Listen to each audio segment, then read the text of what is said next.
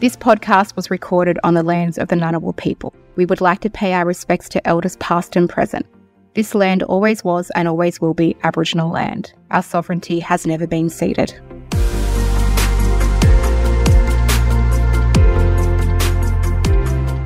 Welcome to Reconciliation Roadmap, the podcast where we navigate the path to building better businesses through reconciliation. I'm your host, Holly Furling. And I'm Dixie Crawford, a proud Barkindji woman living on Ngunnawal country. I am your guide to developing and implementing reconciliation action plans. With years of experience as a RAP consultant, I'll bring you the insights and perspectives that really do matter.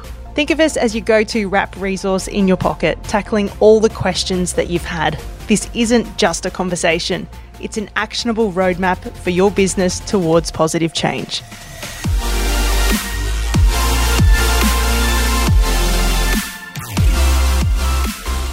So we've got the basics. We understand some of the challenges and opportunities that a RAP has and that we're going to face throughout it. But let's talk about something that either people are a little bit worried about talking about because it can be a little bit taboo or it's something that they don't share, and that's resourcing. So, Dixie, I want to know what are the basic resources that a RAP needs? So, I think there are six critical resources that you need as an organization to implement a RAP. The first resource that you need and that you need to consistently be advocating for is time. And time by the way of creating an opportunity for your staff to do the work, not in addition to their existing workload. So you need to manage what they do in their current job description if they are going to take up the role and responsibility around implementation of the RAP. Okay, so create tasks, redistribute them in different parts of the business or within your team if you want someone else to pick up this work. Do not take advantage of people's goodwill and their compassion and their empathy and their drive to make this work in the business. Don't take advantage of that because eventually people become resentful. They get the shits with you as a business and that and they tend to think that you are, you know, being disrespectful and that and you're not really committed to this. And it's important that you respect people and that you create time for them to be effective and efficient in their normal job, but also effective and impactful in the way that they implement the RAP. You also need to obviously allocate money. You also need to look at systems and processes that is going to be set up. So if you're looking at the performance and monitoring frameworks, look at project management tools Weavr which is W E A V R, a company from Brisbane. They have a project management tool around how it is that you will share the, the roles and responsibilities and track the performance and the implementation of a RAP. So go check out the work that Kieran and the team do. I've known Kieran for, for a long time and we did MURRA together. And I have to say that that tool is really, really helpful and I recommend it to all of my clients.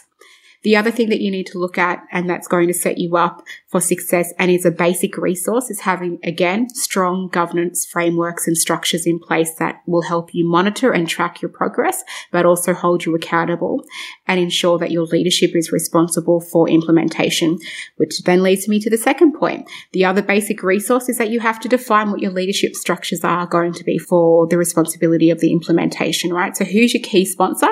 Is it the CEO? Is it the COO? Is it the, the, you know, diversity and inclusion leader? Is it the leader? Whoever it might be. Who's the person in charge at the top and who's responsible for, yes, we did this or no, we didn't. And the final resource, but is that, that the one that is the most critical. It's not really a resource. It's a relationship. It's First Nations people and communities. You can't do this work without us. And I've spoken about that time and time again. Remember, nothing about us without us.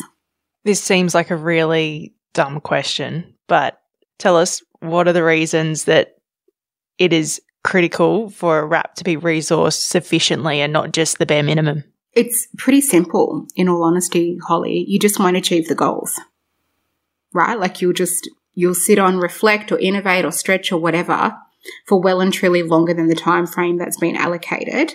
You won't achieve the goals, your RAP won't be impactful, you'll make massive mistakes that could have been avoided if you did the right work in the first place, and you will have reputational risk to your organization. It's pretty simple thought it might have been, but I just thought I'd, I'd ask it. And then that way too, they can cut and paste Dixie's answer there to try and get some more resources involved. Um, can you give us a little bit more insight then into the typical requirements for creating and sustaining a RAP and how an organization can determine this based on what their specific needs are or what they're facing as an organization? there are things that you can do that don't necessarily cost you money, but will cost you time in the business, which essentially cost you money. But there will be things that you can do without investing and turning over money. But there are things that you have to financially invest in. So for an example, if you want a Supply Nation membership, that'll either cost you seven and a half thousand or fifteen thousand, depending on the scale of your business from a revenue point of view. Maybe if you want to have a membership or you want to be connected to one of the state or territories Indigenous Chamber of Commerce, that might cost you money. It will cost you money to develop a procurement strategy and to have someone come in and work with you. It will cost you money to have an employment strategy developed and cultural awareness training or guest speakers. So if you have events, things like guest speakers, catering, lunch and learns, welcome to countries, those things will cost you money. So my advice to you is to go through the RAP deliverables framework, the table at the back of your RAP and have a look at what things might cost us money and then go out and do a cost analysis of what those things might be because this is why it is really crucial in reflect that you build those business cases and you build comprehensive business cases that in, that anticipate all the possible expenditure that might happen with a RAP because some people will get to innovate and they'll be like, oh my God, I didn't realize that this was going to cost us more money than reflect. I don't know how you didn't think that, but anyway, it is what it is. But yeah, the more you move along the framework, um, from my perspective, in with reconciliation action plans, the more money you can expect to spend. That was actually going to be something that I was thinking about throughout this whole podcast series is how the different levels differ in terms of resourcing? Is it right to then expect that you have to spend more the further you go along?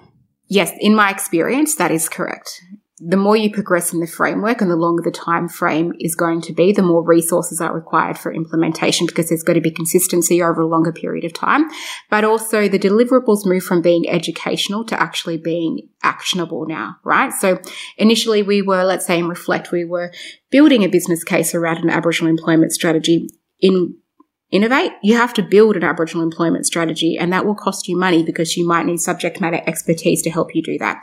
Not that you might friends, you do need a subject matter expert to help you build an employment strategy in an organization because there are things around unconscious bias, around discrimination, around racism, about us thinking that only mob can sit in entry level positions and we don't necessarily create pathways and leadership development opportunities for people to transition from entry level to middle management and then middle management into senior leadership. So there are things that we know about employment outcomes and opportunities in organizations that if you don't have a black person sitting in your employment team, you're going to miss that. So you do need to engage someone to give you that critical advice and external advice that is going to help your organization be better at the work that needs to be done. So again, in innovate, stretch and elevate, you move from being educational to being actionable and then more actionable and then more impactful, right? And that costs time and money. As an example, I think realistically, um, for the, for implementation of a reflect RAP, depending on, you know, the size of your organization, you might be looking at investment of around $60,000 for some of the deliverables, plus, you know, a little bit more than that if you want to engage a consultant. So, you know, and that will change as time goes on, right? So for reflect, you might spend 60K, but then for innovate, you might spend, I don't know, 120 and then stretch, you might spend 250 or 260. The more you move down the framework, the more you need to spend purely because of the sheer volume and the complexity of the work that needs to be done and the expectation around the delivery of the work. So you cannot expect to run an Elevate RAP on the, the budget that was allocated for Reflect RAP. That's just the truth. And that's the truth for free for you. Um, from my perspective is that I can see organizations that do really good work in Reflect with their Reflect budgets but that same budget will not fly in stretch or elevate. So you can get away with a smaller investment at the beginning, but it won't fly down the track because you need to consistently have an awareness about the differences and the challenges around implementation as your RAP journey develops, but also as your business changes. Look, that makes a lot of sense, if I'm honest, too, because I mean, the further you're moving along the framework, the more impact that you're having, and that is more skin in the game in order to have those big shifts within your organization or to have that further impact in the community and um, in the world of business as well. So you spoke about funding just then. We know that budgets are set, and we know that there's someone who's got the the money bag and or the person is like counting all the all the coins and, and everything and, and being very diligent as they should be with with their budget how can you create a really compelling case for extra investment or just for investment in general in reconciliation efforts I'll tell you, I'll give you some secrets, right? Some tricks of the trade here, team. Sorry. Oh, I just hit my knee. Sorry, everyone, in case you heard that. I just hit my knee and it's my, oh, true God. Anyway, um, so here's here's a, a trick of the trade, right? Find out who the decision maker is in the organization and ask them how you can best support them. Be of service to them to help them with their questions, with their curiosity, and always be consistently maintaining a point of contact with that person because you have to ascertain their interest their desire and their commitment to this, right? So in order to know um, who you're working with, you have to build that relationship, right? Because you need to leverage that leader at one point or another. The other point, I guess this is now about levers within the business, is that you need to identify multiple levers to pull in order for influence within the business right? So if the motivation is ESG, great, you know that. If the motivation around having a RAP is questions being asked of our shareholders, great. If the motivation is a, a question that being that is being asked of us as an organization with our clients, whether or not they're government or other corporates, great, right? There are multiple reasons why you should be communicating the importance of the reconciliation action plan, but there are multiple reasons also why you should be communicating to people how come we have to do this? Right? So it can be ESG, shareholders, st- stakeholder engagement, clients that we're working with, whatever, but you have to consistently be communicating that. We're doing this because of XYZ, right? Particularly if there is resistance. Now, you don't always have to do this, but if there is resistance in the business, you need to be able to clearly articulate to people what are the benefits, what problems are going to happen for us if we don't have a RAP within the business. But you've got to find a good balance, right? Because you can't have a RAP purely because you say you want to build, con- you know, win contra- government contracts, which by the way, a lot of organizations do. We all know that. But you've got to work out what's going to motivate the expenditure and the leadership within the business and work out how you become the most influential person within the business around enabling change. Hey there, just quickly interrupting the podcast. It's Dixie here. I just wanted to let you know that on the 5th of December of 2023, I am running a RAP Leaders Masterclass. Now, the RAP Leaders Masterclass is for any leader within an organization who is responsible for the development and the implementation of the Reconciliation Action Plan. Now, as an experienced RAP consultant, I can tell you that what you might be experiencing right now in terms of barriers, in terms of your mindset, in terms of the challenges that you have in immobilizing leadership within the business, you're not alone.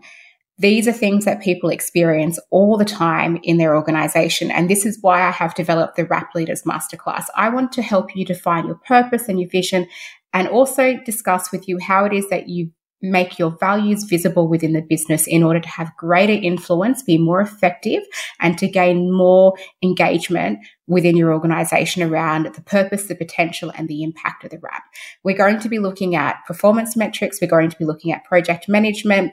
We're going to be looking at effective communication, and we're going to be looking at how it is that you effectively implement the RAP with practical strategies and skills. So if you're interested in this masterclass, please let me know. It is online. There's details in the show notes, and I would love to see you there. But what I want to do is support you to be the most effective and impactful leader that you possibly can. So, we're looking at leadership skills, we're looking at practical action, we're looking at building a network for you with other like minded leaders within the RAP network. We're also looking at how it is that you create a framework for evaluating and measuring the success and the impact of your RAP implementation. So, there's a lot there, but if you would like to be involved, please let me know. Information is in the show notes, and I would love to see you there. Let's get back to the podcast. So, would you go about building some of those relationships like really early on, particularly ahead of time? Because, I mean, as we've discussed throughout this episode, estimations of what a budget might cost for a Reflect RAP might all of a sudden start blowing out based on the people that you want to engage or say some of the the problems that your consultant has started to highlight or, or bring forward to you I, I guess are those relationships then the thing that you really need to lean on or those agendas something that you really need to start working with Yeah, you really you need to build a RAP forest, right? And the RAP forest is you consistently planting seeds at different times all the time, right? Consistently, you need to be dropping the seeds and then you need to be watering it. So ask people, what is it that you need from me? Share information all the time because what you want to do from this perspective is to be of service to people, to be able to one, spark their curiosity, answer their questions and create opportunities for them to get skin in the game this is really what you want because people know what they know. And particularly when we're talking about executive leaders, again, I've said this before, they have, you know, hundreds and hundreds of things on their to do list. Um, and so they don't have time to think about this. So make it easy for people to make decisions about what needs to be done present the information, present enough information for them to make a decision, answer the questions that they've got, maintain different points of contact so they once again know who you are, they like the way that you're doing it, and they trust you enough to go with your recommendation that you're making around what needs to be done around implementation.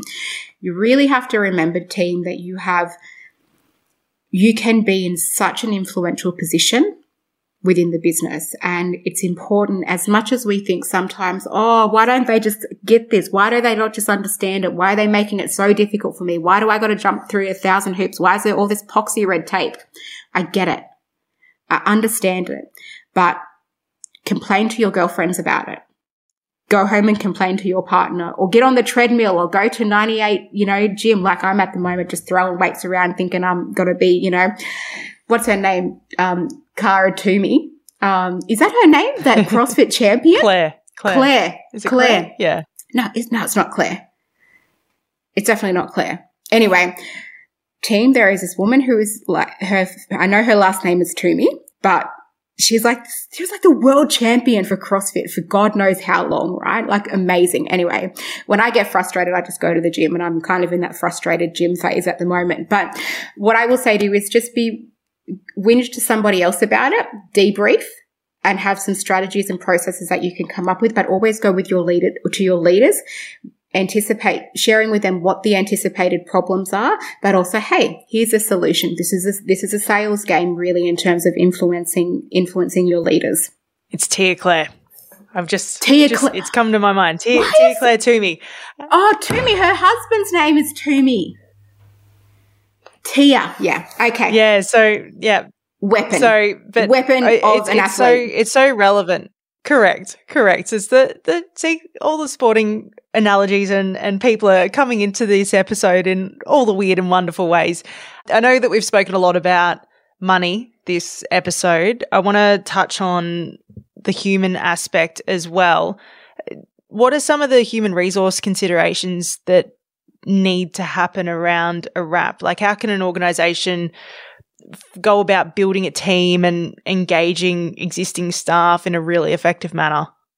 Yeah, so this is the point that's also really important from defining the purpose and the relevance of the RAP, you have to know what that is in order to effectively communicate that to the rest of the organization. Because then people might be like, oh, I'm, I'm interested in that. I'm curious about it and then wanted to start to do the work as well. So that's really important.